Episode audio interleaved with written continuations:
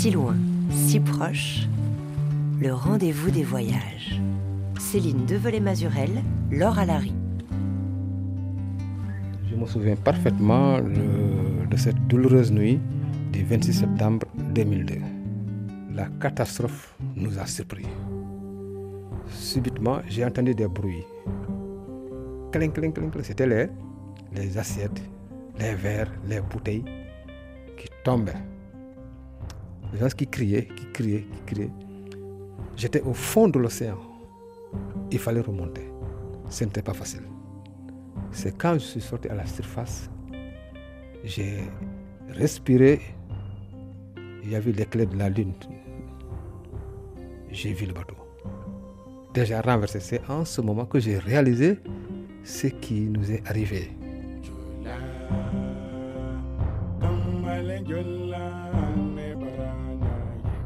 Chacun tentait de s'agripper au bateau. Et il n'y a pas d'espoir d'être secouru. Il n'y avait pas d'espoir. À cause de voyage en, bateau, euh, une bonne partie de la population casamançaise a quitté ici-bas. Quand un tel malheur frappe une certaine communauté, vous n'avez pas le droit de l'oublier. Mais tout de suite, cette information qui nous est parvenue quelques minutes seulement avant le début de ce journal. Le bateau assurant la liaison entre Dakar et la Casamance a fait naufrage cette nuit. Déjà des disparus. Alors, dans cette nuit du 26 au 27 septembre 2002, s'est produit au large des côtes gambiennes le drame du Djola. Le naufrage emmenant plus de 2000 âmes qui constituent la plus grande catastrophe maritime civile après la Deuxième Guerre mondiale.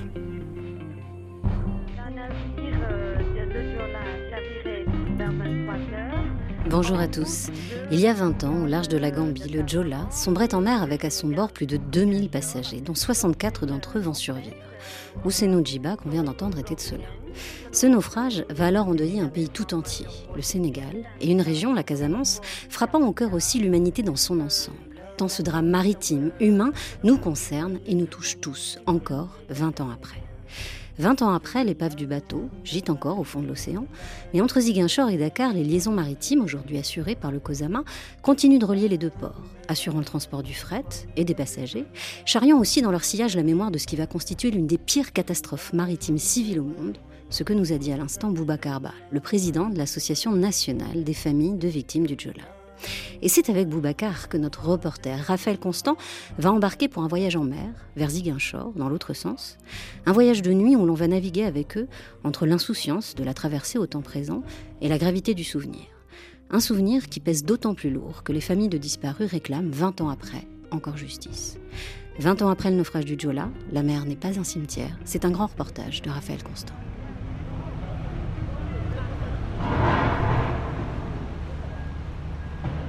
Il est 19h, on est en train euh, d'embarquer sur le bateau vers euh, Ziguinchor. Derrière moi, le port de Dakar. On rentre dans le bateau par la cale. Par la cale, exactement, exactement. Donc le bateau qu'on a ici, c'est en fait un bateau mi-fret, mi-passager. Alors le bateau s'appelle Agen. C'est un gros bâtiment tout en acier euh, gris. Il y a des camions chargés de marchandises, je vois des oignons, il y a des sacs de céréales là, sûrement. Oui, absolument, parce que vous n'ignorez pas qu'en Casamance, euh, la culture d'oignons est un peu difficile compte tenu du climat. On a tendance à importer beaucoup d'oignons et bien entendu le riz euh, qui vient d'Asie, etc., etc. Donc beaucoup de produits alimentaires qui viennent du nord pour la Casamance.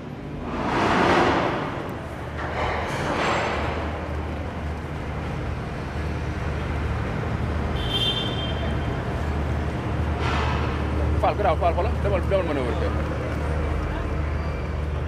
Oui, garage, donc euh, on est paré. On est paré pour la perte de la rampe. Ok, allez-y. Ok, c'est bon, c'est bon. Ah.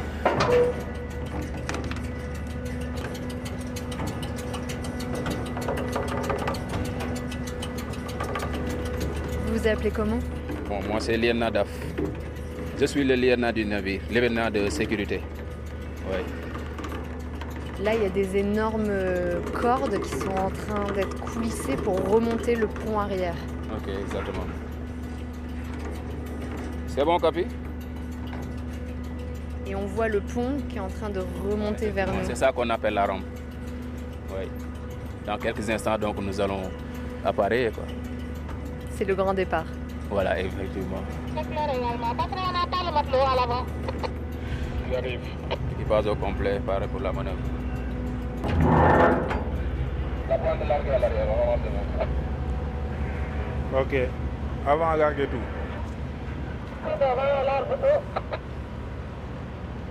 En avant, très entre les deux.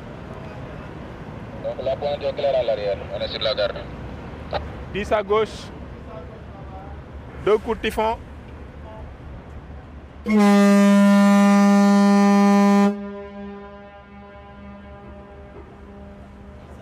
êtes le commandant, c'est ça? Oui, affirmatif. euh, je suis euh, le commandant, commandant Faye. Actuellement, nous sommes en train de quitter le port de Dakar. À notre droite, on va bientôt dépasser l'île de Gorée. Et derrière nous, Dakar avec ses lumières. Donc c'est beau, hein, c'est beau à voir. Regardez-vous, hein. c'est le début du voyage. On vous souhaite euh, une belle aventure en mer.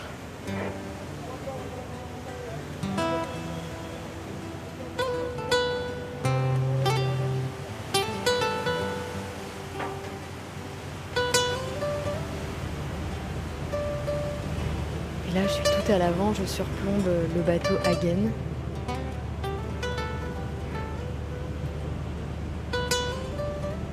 Derrière moi, le port de Dakar. Et devant moi, des gros bâtiments qui sont amarrés à gauche et à droite. Il fait nuit.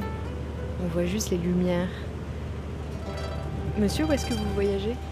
Moi, je vais à Casamance, au euh, Ziguinchor. Port de Ziguinchor, ouais. Inch'Allah. Après, euh, je vais prendre voiture pour euh, accéder euh, au Cap Skirring. C'est un long voyage là que vous vous apprêtez à faire. Oui, oui, oui, bien sûr que oui. Mais avec le bateau, bon, c'est quand même euh, mieux. Parce que avec euh, la route, bon, il y a d'énormes problèmes. Vous avez déjà voyagé avec le bateau hein? Oui, bien sûr que oui. Je l'ai fait à bon, cinq reprises. hein. Moi, le bateau m'a fait du bien. Pour voyager en bateau m'a fait du bien, franchement. Je vais avancer vers le commandant. Ok, porte-toi bien. Bon voyage Bon voyage. Merci. Ciao.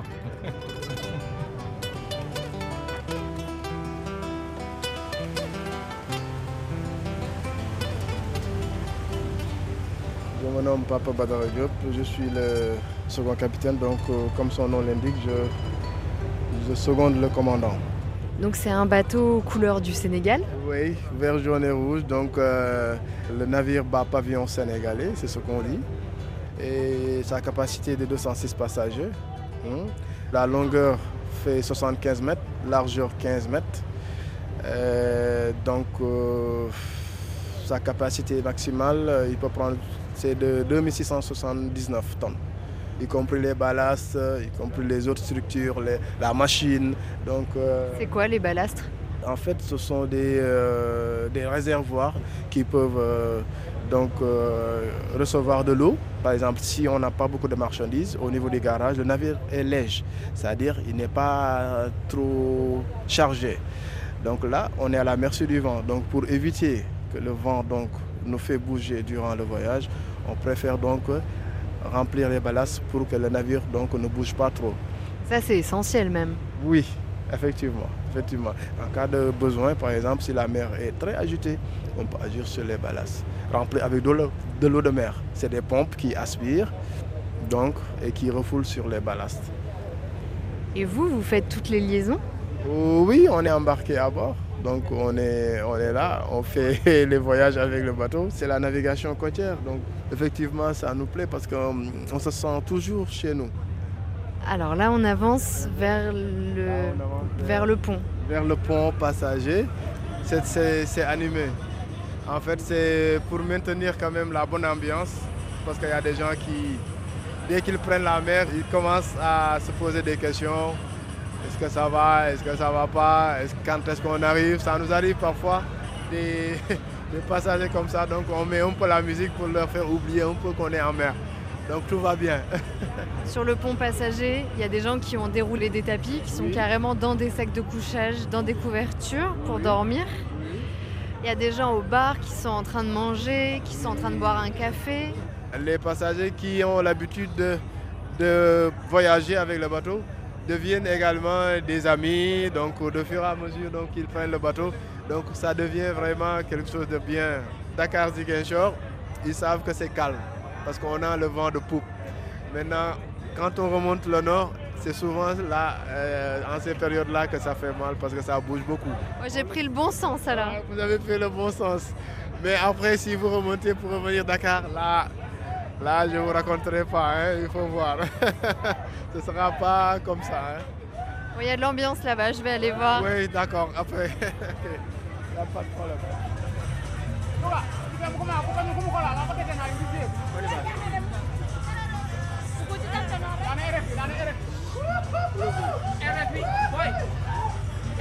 Bonsoir.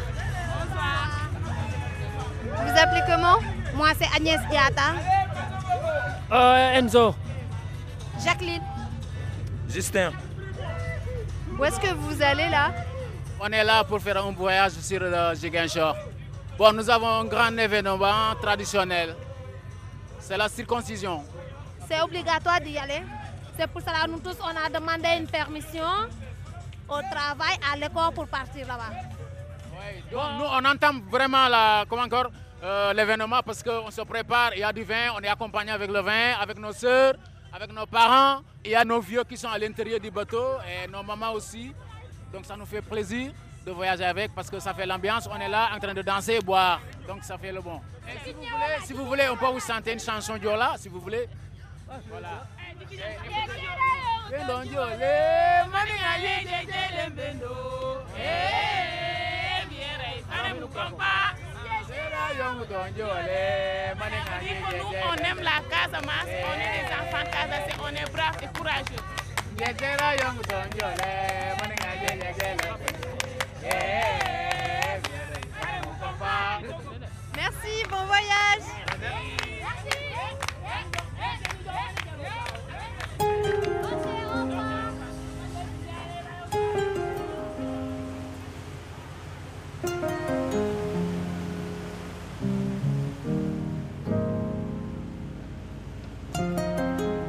Bonsoir. Bonsoir madame. Ça se passe comment votre voyage? En fait, euh, c'est la première fois que je prends le bateau. À Dakar, j'ai eu l'habitude de prendre des petites chaloupes pour faire des traversées Dakar-Gorée, Dakar-Île d'Engor et tout. Mais c'est la toute première fois, sincèrement, que je prends le bateau pour faire un si long parcours pour aller à Ziguinchor. Vous appelez comment? Maman de Faye. On est à l'avant euh, du bateau. Il fait nuit noire. On voit juste euh, quelques lumières de bateau au loin. On entend euh, la mer, la houle. Et si on lève les yeux, je ne sais pas si vous avez remarqué le nombre d'étoiles qu'on voit. C'est ça qui, m'intrigue. Parce que, en fait, depuis tout à l'heure, je pense à une seule chose. Là, cette année, ça va faire les 20 ans du Jola. Et moi, personnellement, j'ai de la famille qui ont péri dans le Jola. Malheureusement, j'ai eu à perdre euh, une de mes tantes et quatre de ses enfants dans le bateau. J'avais même eu un peu peur de prendre le bateau en venant, mais c'est mes amis qui m'ont dit, qui m'ont un peu dit, dit, de venir prendre le bateau ensemble. Voilà, mais ça, ça se passe bien, machallah. Euh, on navigue calmement, le bateau est spacieux, alhamdulillah. Est-ce qu'on pense forcément au naufrage quand on prend la mer sur un bateau comme celui-ci? Bien sûr, bien sûr. On est obligé de penser tout le temps au Diola parce que euh, la majeure partie des Sénégalais ont peut-être un ami ou bien de la famille qui ont péri dans le Diola. Et il est assez normal que les souvenirs reviennent, surtout quand on est sur le bateau, sur le même parcours sur Ziguinchor. C'est assez normal. Il y a plein d'étoiles, la mer est noire. Je pense parce que ça ne peut pas s'oublier de si vite, c'est normal. Vous, vous étiez jeune euh, au moment du naufrage Ouais. J'avais 12 ans, c'est vrai, mais je l'ai vécu comme tout le monde. Je me souviens que quand il y a eu le naufrage, le lendemain, on est resté trois jours ou quatre sans aller à l'école. Tellement il y avait un deuil national. Parce que c'était compliqué, c'est la première fois qu'il y avait un tel drame au Sénégal. En plus de ça, ils n'ont pas retrouvé les corps. Voilà, c'est un deuil que tu ne peux pas oublier. Le corps de votre tante, il n'a jamais été retrouvé? Jamais, jamais, jamais retrouvé. Elle et ses quatre enfants, malheureusement.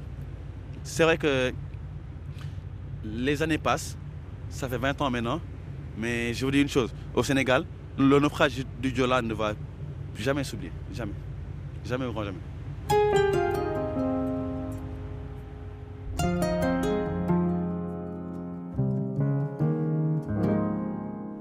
Je me souviens, c'est comme si c'était hier.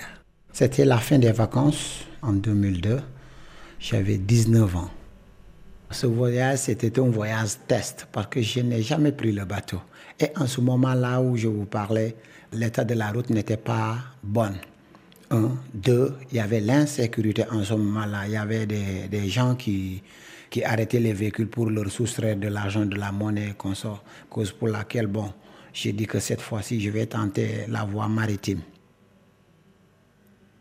Je m'appelle Malang Badji, je suis euh, de la Casamance. Je fais partie des plus jeunes de ce naufrage. Je me suis levé le jour du voyage. Tôt le matin, je me suis préparé et puis j'ai dit bye bye à mes parents qui m'ont souhaité le meilleur de là où je vais parce que j'ai quitté ma, ma ville Tchonkessil parce que c'était un transfert de Tchonkessil au lycée Malixi de Thiès. Je me suis présenté à l'embarcadère vers 10h, 11h moins. C'était le, le, mauvais jour, quoi. C'était il y a 20 ans. Mais est-ce que vous vous souvenez de votre état d'esprit ce jour-là, quand vous êtes monté sur le bateau pour la première fois? Il y avait tellement de monde, parce que c'était le dernier bateau pour les ouvertures des classes. Et la majeure partie des gens de Giguinchor et des régions ont pris le bateau pour rejoindre Dakar. Cause pour laquelle il y avait un rush. Il y avait des gens comme si c'était bon, un marché le, ce jour-là. D'autres même voyageaient pour le retour des vacances. C'était la fin des vacances. Voilà, c'est une première. Bon, j'étais jovial. On prenait du thé parce qu'il y avait quelqu'un qui faisait du thé. On était autour de lui content de contempler la mer, faire la connaissance. Voilà. Moi, personnellement, je n'avais pas droit d'accéder même le pont parce que mon ticket, c'était le ticket le plus bas. Voilà. La troisième classe. La troisième classe. Mais il y avait un ami qui connaissait bien le bateau. Lui, il faisait la navette entre Giguinchor et Dakar pour écouler ses produits, euh, des fruits sauvages. Donc, il m'a dit qu'on va se faufiler jusqu'à rejoindre le, le, le pont. Parce que la troisième classe, elle était située où en fait? Elle était située en bas et il faisait excessivement chaud. Il y avait tellement de personnes. Même le pont était bombé. Voilà, donc on faisait la navette entre le pont et le restaurant parce qu'il y avait des gens qui animaient au niveau du, du restaurant. Il y avait un concert.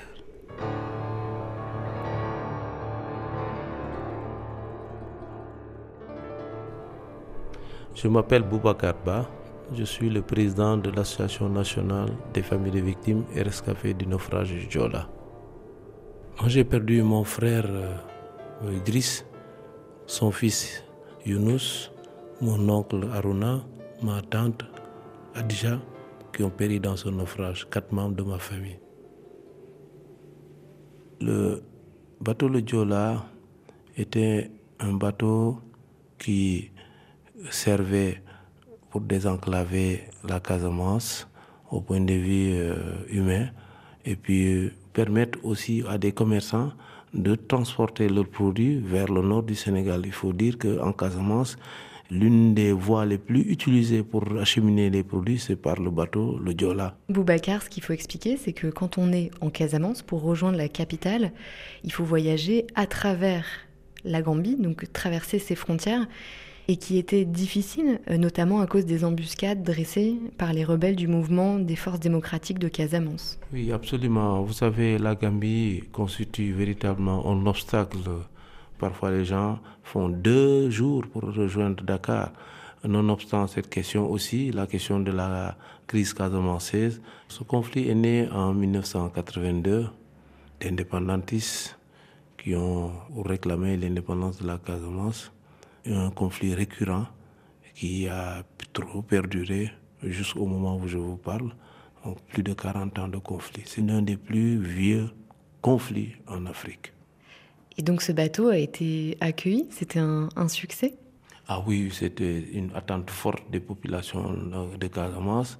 C'était la première fois que l'État du Sénégal, par son initiative, euh, en rapport avec la coopération allemande, construit un navire qui pouvait répondre à toutes ces normes physiques fluviales et côtières. Et aux besoins de la population. Absolument. Il y, il y avait une motivation pour l'État du Sénégal, pour des questions de sécurité, à vouloir coûte que coûte confier la gestion nautique et commerciale du navire à la marine nationale. À partir du moment où c'est confié à l'armée, vous n'êtes plus dans le cadre d'une gestion qui obéit comme dans la, gestion civile. Vous avez un navire qui n'obéit plus au contrôle, à savoir s'il y a la bonne marche du navire, est-ce qu'il n'y a pas de problème, etc. etc. Alors concernant le Diola, euh, en 1995, euh, la gestion du bateau, qui jusque-là dépendait du ministère des Transports sénégalais, euh, va être transférée au ministère des Armées. Le bureau de contrôle qui s'appelait Veritas a opéré des visites euh, du bateau, a fait des recommandations à l'issue de ces contrôles qu'on peut appeler contrôles techniques. Mais le problème, c'est qu'elles n'ont jamais été appliquées. Exactement. Du coup, l'état du navire s'est détérioré au fur du temps. Et c'est pour cela que ces questions sont devenues très récurrentes. Tout le monde voit ce navire-là tanguer. Et malheureusement, bon, personne n'a réagi dans ce sens. Ce qui a abouti, euh, après des années de tergiversation, à la déclassification du Diola par les services de Veritas en 2000.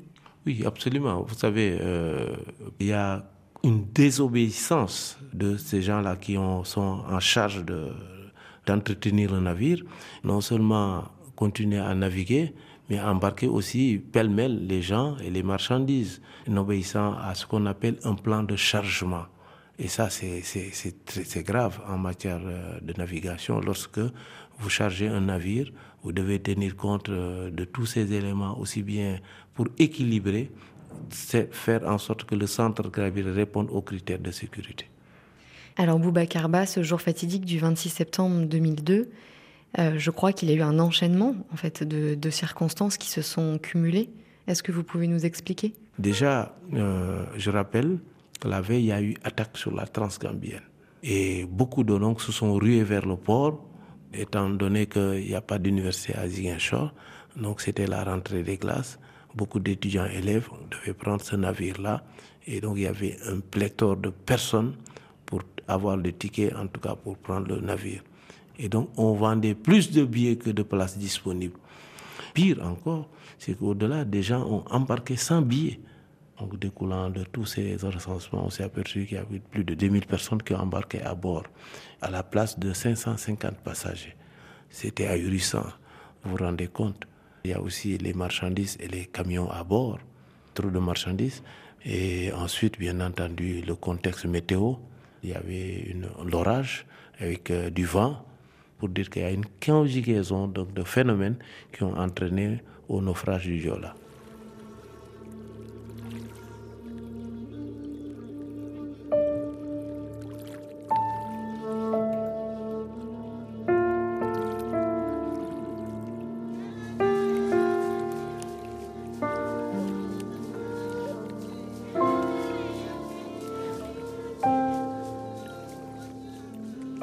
Même que le bateau ne quitte le, port de Giguinchon, il y avait quelqu'un qui était tombé de, du bateau et que les agents de, la sapeur-pompier, ils l'ont cherché pendant des heures, ne l'ont pas trouvé. C'est un mauvais présage. Nous, en milieu Jola, on ne laisse pas un cadavre pour aller en voyage. Mais c'est presque, on dirait, entre guillemets, c'est une institution, on ne peut pas arrêter le bateau. Une fois acheté le billet, il faut partir. Le départ, c'était prévu à midi, mais on a quitté 13 heures. Donc, une fois quitté Ziguinchor, euh, la météo a commencé à menacer. Il y avait du vent. Et même en quittant Ziguinchor, le bateau était incliné du côté gauche. Arrivé à Caravane, il y avait de la pluie. Les gens embarquaient, Caravane était sur l'autre rive à gauche. Ils ont embarqué les bagages avec précipitation. Ils n'ont pas eu le soin de redresser le bateau. Ça devient encore plus incliné. Quand on marche dans le bateau, une fois que le bateau est chargé à Caravane, tu marches comme ça, comme de travers, comme ça, mais côté gauche. Tu vois? Donc, euh, c'était là d'abord le deuxième signal. Donc là, on quitte Caravane, c'est à quelques kilomètres de l'embouchure du fleuve. Une fois sorti du fleuve, on est dans l'océan Atlantique. Il pleuvait énormément. On a navigué jusqu'à 23 heures. Il y avait un vent violent. Le vent était continental. Le vent venait du côté droit, pousser le bateau qui était chargé d'abord. Au début, on entend des tonneaux comme des coups de canon. Je ne savais pas ce bruit-là. On entend comme des explosifs. Boum Une première fois. Le bateau s'est comme ça. Il y avait quelques assiettes, quelques verres qui sont tombés. On dit voilà, c'est revenu à la normale. On roule encore quelques minutes, ça fait encore boum. Maintenant, là, ça devient sérieux. C'est la deuxième sommation. La troisième, le bateau s'est renversé vite en moins d'une minute. Ça fait paf, le bateau, il est presque 45 degrés, renversé à moitié. Avant même une minute, paf, paf, tac, tac, le bateau s'est renversé à 90 degrés comme ça. Les, tam-tams sont tombés sur des gens. Moi, j'ai vu des gens glisser comme ça. Et là, l'eau rentrait. Personne ne peut retenir sa respiration à plus de deux minutes. Moi, je me suis accroché sur une table qui était proche de la fenêtre, avec un militaire qui criait, qui criait, qui criait, au secours, au secours. Automatiquement, moi, j'ai pris la, comment la fenêtre pour sortir. En sortant, j'ai vu qu'il y a plein de gens des gens qui étaient sur le pont sont tombés sur l'eau, mais ne savaient pas nager. Les gens s'agrippaient les uns sur les autres. Il n'y a plus de lumière. Complètement dans le noir. Étourdi, on ne sait pas où est-ce que nous sommes. Que des cris. Que des cris. Il y a des gens qui ont beaucoup plus de force que moi et qui ne savaient pas nager et s'agrippaient sur moi. Moi, je suis fils de, de pêcheur connais les techniques familiales que nous avons appris. Je me suis déshabillé. Personne ne peut s'agripper sur moi. Si quelqu'un s'agrippe sur moi, je fonce dans l'eau, il me lâche, je me déplace, suis bien. Plus de 15 minutes de combat. Lorsque le bateau s'est renversé, la course était saillante comme ça. Il y avait une partie plus saillante. Et tout un chacun veut arriver à cette montagne-là. Et on se prenait dessus, on se tapait dessus. Ils étaient plus forts que moi. J'avais juste 19 euh, ans. Moi, je me suis retiré. J'ai attendu, j'ai attendu, j'ai attendu, j'ai attendu, jusqu'à un certain moment, je suis revenu. J'ai trouvé qu'une seule personne. Quand ça scintille, quoi, le ciel scintille comme ça, la pluie, quand ça, éclaire comme ça, je ne vois que ses yeux et ses dents qui grottaient de froid. Il faisait comme ça. Les grincements de dents. Je fais des navettes en calculant les vagues. 1, 2, 3, jusqu'à 10 secondes, l'autre vague vient, tape sur la coque. Sinon, quand la vague te trouve à un mètre de la coque, elle va te frapper contre la coque, ça va te couper. J'ai fait plus de deux heures de temps à faire des navettes de 15 mètres de nage, 15 mètres de retour, 15 mètres de nage, 15 mètres de retour. Mais là, je commence à avoir peur. Je dis, est-ce que je suis le seul rescapé? C'est en ce moment-là que je commence à avoir la conscience. J'ai même pleuré dans l'eau mes larmes se confondaient à l'eau. Je continue, je continue à faire la navette. Je vois un homme blanc dedans. Il me dit, passez par la droite, passez par la droite, vous parviendrez à monter. Moi-même, je suis monté sur la coque, nue. Maintenant, j'ai commencé à crier pour faire revenir les gens. J'ai crié fort dans la nuit. Venez vous sauver sur la coque, venez, venez, venez, venez vous sauver sur la coque. Voilà. J'ai crié en français, en djola et en wolof. Les gens commençaient à venir.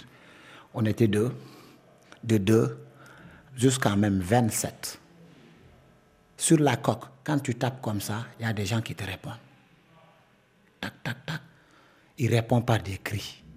Et cette réponse-là, ça m'a travaillé pendant des années. Ce sont des voyageurs qui étaient coincés dans la coque, dans le bateau. Des heures et des heures, parce que le restant d'air là, c'est ce qui a fait que le bateau n'a pas chaviré totalement. Voilà. Tu vois combien de fois c'est difficile. À 5 heures du matin,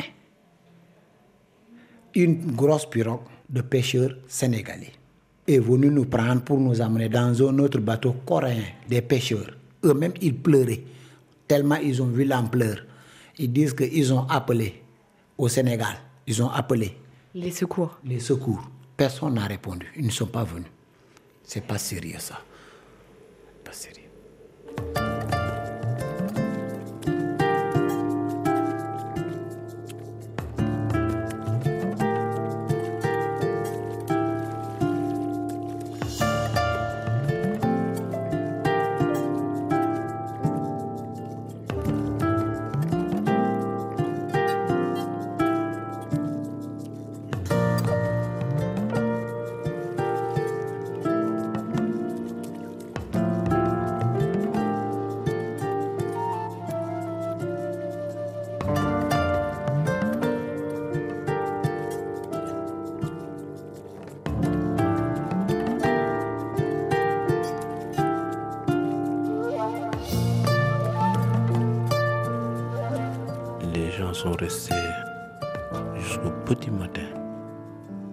Secours ont mis plus de 12 heures pour atteindre le navire, pour pouvoir secourir.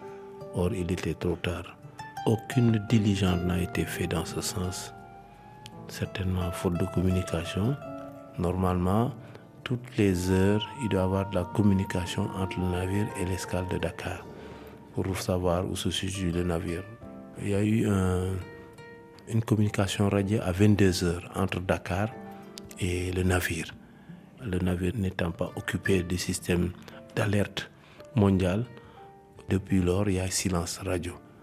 Il y a eu une négligence des autorités sénégalaises en ce qui concerne les secours, puisque l'une des plus hautes autorités, qui est le chef d'état-major des forces armées, lorsqu'il était au courant, n'a daigné secourir les passagers, euh, sinon que d'aller présider une cérémonie au nord du Sénégal, à Saint-Louis exactement. Donc cela reflète vraiment euh, l'insouciance et l'inconscience de ces autorités-là. C'est ahurissant de, constater cet état de fait. Toutes ces questions-là ont fait l'objet de, débats quand ces gens-là ont été interrogés. Certainement, si on avait fait une ouverture d'information judiciaire, vous pouvez aller en profondeur en ce qui concerne la responsabilité des uns et des autres par rapport à ce drame. Et donc pourquoi aucune information judiciaire n'a été ouverte? C'est tout, le problème pour, pour les familles de victimes. On a l'impression qu'on veut cacher la vérité aux familles de victimes. L'État a déjà reconnu sa responsabilité civile à travers le discours du président Watt, qui était le président à l'époque, tout de suite en réagissant au palais. Maintenant, au point de vue pénal, il devait avoir normalement l'ouverture d'une information judiciaire, à savoir tout ce qui s'affairait autour de ce navire, qui a fait quoi. C'est ça qui pouvait nous permettre vraiment de faire la lumière dans cette affaire. Et donc on a l'impression qu'il y a une sorte d'omerta autour de cette question.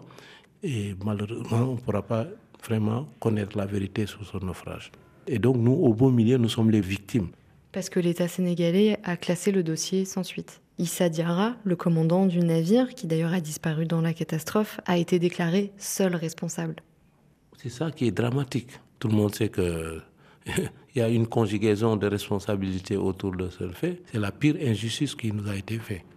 Les autorités ont le devoir moral, en tout cas, de sévir pour permettre aux citoyens que nous sommes de pouvoir euh, voyager en toute tranquillité, en toute sécurité. Depuis ce drame, quand même, quoi qu'on puisse dire, l'État a mis des moyens. Euh, les, gares maritimes ont été construites, l'université a été construite, quoi qu'on puisse dire, à Ziguinchor. En 2008, il y a eu le, le Anicito et Diata. Ensuite, plus tard, il y a eu le Hagen et Djangon. Autrement dit, aujourd'hui, il y a trois navires qui assurent la liaison entre Dakar et Ziguinchor. Si au Sénégal, le dossier a été classé sans suite, en France, après un non-lieu définitif, la Cour européenne des droits de l'homme, saisie en dernier recours, a rejeté en février 2022 la requête des familles de victimes, françaises cette fois. Tout de suite sur RFI, Séni Camara chante Bolo, soit en Wolof, l'unité.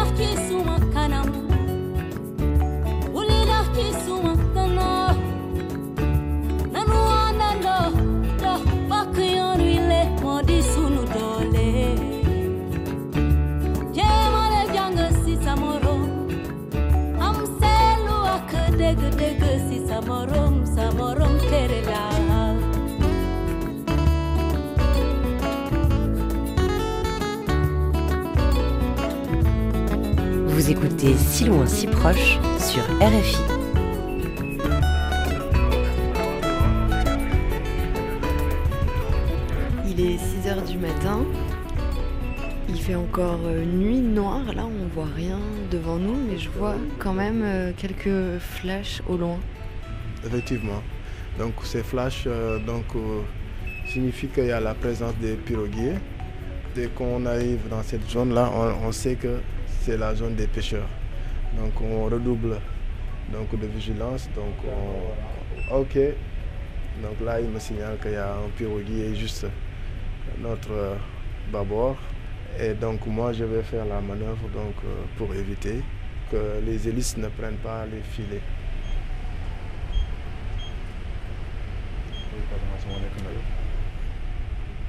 Nous apercevons la bouée Casamance. Donc c'est officiellement la bouée d'atterrissage qui montre que nous sommes arrivés à l'atterrissage, c'est-à-dire tout proche de l'embouchure. Donc on va suivre cette fleuve jusqu'à Ziguinchor. On voit la bouée sur notre droite. C'est magnifique cet horizon un peu rose dans la houle. Oui, c'est magnifique. Donc à gauche, il y a la mangrove. Et devant, ce qu'on voit là-bas, c'est le soleil.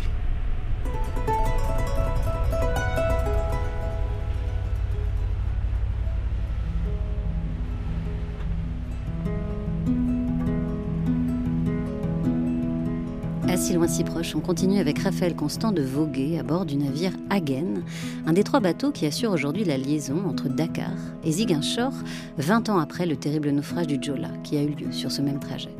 Sur le bateau, aux côtés de Raphaël, on retrouve les équipes du navire, mais aussi Boubakarba, le président de l'Association nationale des familles de victimes du Jola. Boubacar va régulièrement en Casamance pour affaires, mais aussi pour défendre la mémoire des disparus, que ce soit pour organiser une cérémonie, superviser la réfection des cimetières ou suivre l'avancée du chantier du musée mémorial que l'on attend depuis si longtemps à Ziguinchor. Sur le navire Agen, le jour s'est levé, comme la plupart des passagers, et l'on retrouve Raphaël en compagnie de Boubacarba. Est-ce qu'on peut aller prendre le café à l'avant du bateau? Ah oui, oui, avec plaisir.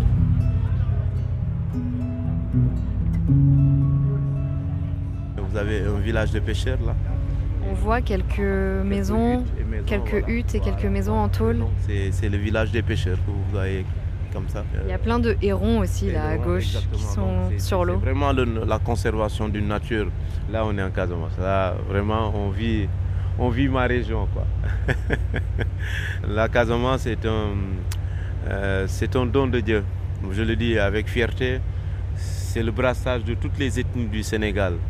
Et c'est ça qui fait le charme, de, y compris cette nature qui est assez généreuse. Jusqu'à l'heure actuelle, il y a des gens qui vivent de cueillette et de pêche. Et ça, c'est important. Aujourd'hui, cette euh, liaison maritime, elle a quelle importance? Parce que, effectivement, à l'époque euh, du Diola, les routes étaient très compliquées, en très mauvais état. Aujourd'hui, il y a aussi une liaison aérienne entre Dakar et Ziguinchor. Et puis il y a un pont aussi, le pont transgambien. Donc est-ce que ce bateau, cette liaison maritime, elle est toujours aussi importante, nécessaire pour la région? Plus qu'importante. Ça représenterait certainement la moitié du trafic pour passagers et pour les marchandises sur l'axe Dakar-Ziguinchor. Parce que euh, tout le monde n'a pas les moyens de prendre l'avion, ni aussi les moyens de prendre la route aussi parfois. C'est très long. C'est très long. Alors que le navire, vous savez, c'est une traversée qui vous permet de dormir à bord et de se réveiller, de se retrouver à Ziguinchor ou à Dakar. Et là, au loin, qu'est-ce qu'on aperçoit? C'est Ziguinchor ou pas encore? Non, pas encore, pas encore. Nous allons vers la pointe Saint-Georges en quittant l'île de Carabane, qui était la première capitale de la Casamance, il faut dire. Donc l'arrivée des colons s'est passée euh, à travers Carabane, premier comptoir casamancé. Est-ce qu'on est loin là de, du lieu du naufrage? Alors on, a franchi tout à l'heure, euh, c'est au large des côtes gambiennes, à, quelques kilomètres d'ici. Euh, c'est vrai que c'est la nuit, on peut pas, c'est pas un jour qu'on est, passé devant, mais il y a une balise qui matérialise ce lieu. C'est émouvant de passer là et que nous, en tant que famille de victimes, nous tenons au renflouement parce que la mer n'est pas un cimetière pour nous. Euh, C'est-à-dire à, l'extraction de l'épave Oui, carrément, parce que ça, ça nous sert euh, de, de, pièces de mémoire. Parce que vous savez, euh, nous, on n'a pas reçu de corps de nos, de nos parents. Ils sont restés dans les entrailles de ce navire et que pour beaucoup, c'est comme un cauchemar de qu'on dise qu'ils n'ont pas encore vu leurs parents. Tant qu'ils ne voient pas le corps, ils ne se rendent pas à l'évidence qu'il y, y, y a cette catastrophe. C'est une année particulière cette année? Ah Oui, une année très très particulière que nous comptons célébrer. Et, donc pour ça, nous demandons à l'ensemble vraiment des, des, citoyens, des Sénégalais, des différentes nationalités qui ont connu ce drame, de venir vers nous, que cette année soit une, une année vraiment de recueillement, euh, de ferveur et surtout de prière.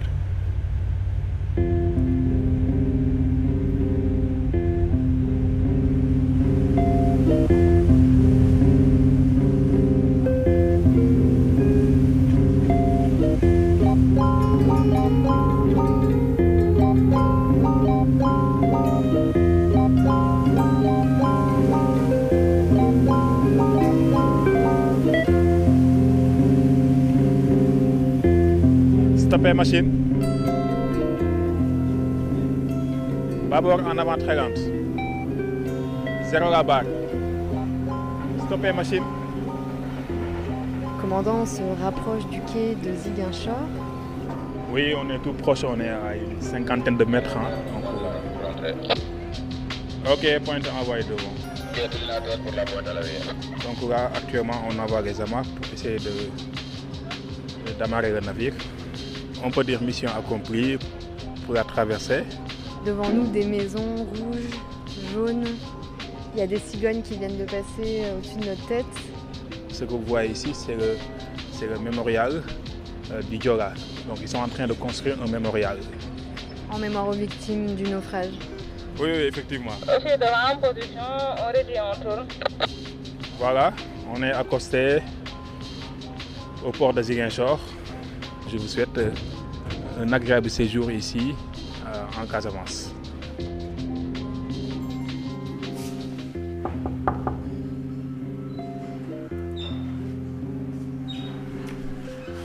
Oui. Bonjour, je Bonjour. cherche Monsieur Noah Cissé. C'est moi, c'est moi-même. Entrez. Merci.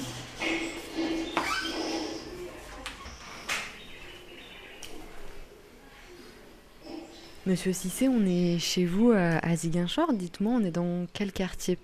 C'est un sous-quartier appelé quartier Kansaoudi. J'y suis revenu pour euh, exercer mes fonctions d'enseignant au service de l'État jusqu'à la retraite. Alors, vous étiez proviseur du lycée de Ziguinchor, euh, l'année où le Diola a fait naufrage? Affirmatif. Quand dans mon bureau, un surveillant général est entré furtivement pour euh, m'informer que le bateau aurait fait naufrage. La nouvelle euh, était tellement invraisemblable que je n'ai pas hésité à monter les bretelles de ce surveillant général en lui demandant de contrôler les informations qu'il véhicule. Et c'est vers euh, au milieu de la matinée que, hélas, nous allons avoir confirmation par les radios. Le naufrage a eu des conséquences euh, qui sont catastrophiques, et je pèse bien mes mots, catastrophiques. Nous ne sommes pas retrouvés avec moins de 260 victimes, comprenant à la fois élèves, anciens élèves étudiants ou parents d'élèves. La brutalité vraiment de la tragédie a quasiment tétanisé les familles impactées. Il a fallu immédiatement la manifestation d'une solidarité.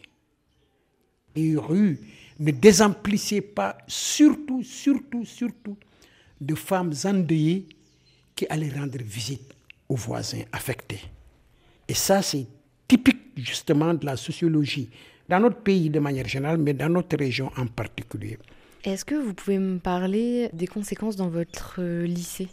Vous savez, il y a un choc psychologique qui a mené des élèves finalement à se poser la grande question de la signification de l'existence finalement. Ça peut paraître très philosophique, mais c'était de dire finalement les études à quoi bon? Ça a été, j'ai envie de dire, une rentrée avec une atmosphère assez lourde que nous-mêmes nous sentions. Est-ce que les Sénégalais, euh, les habitants de Ziguinchor, ont repris le bateau Ou est-ce que c'est une peur qui finalement s'est ancrée, la peur du naufrage? Vous savez, il faut que la vie se fasse, il faut qu'on vive. Il n'y a pas eu cette hantise inhibitrice vraiment de la volonté des gens de voyager par euh, un nouveau bateau. Et je crois que c'est avec beaucoup de philosophie que les gens ont compris, dans tous les cas. Il faut bien qu'on vive. Il n'y a pas l'oubli, mais il y a la résignation. Pour que ça permette de vivre quand même et de ne pas avoir sa vie hantée par véritablement le souvenir de ces disparus. Je crois que c'est ça qui fait peut-être la force de parents, d'amis, de tous ceux-là qui ont perdu les siens, c'est de se dire finalement, comme le dit Birago Diop, ils sont partis sans partir. Ils sont avec nous.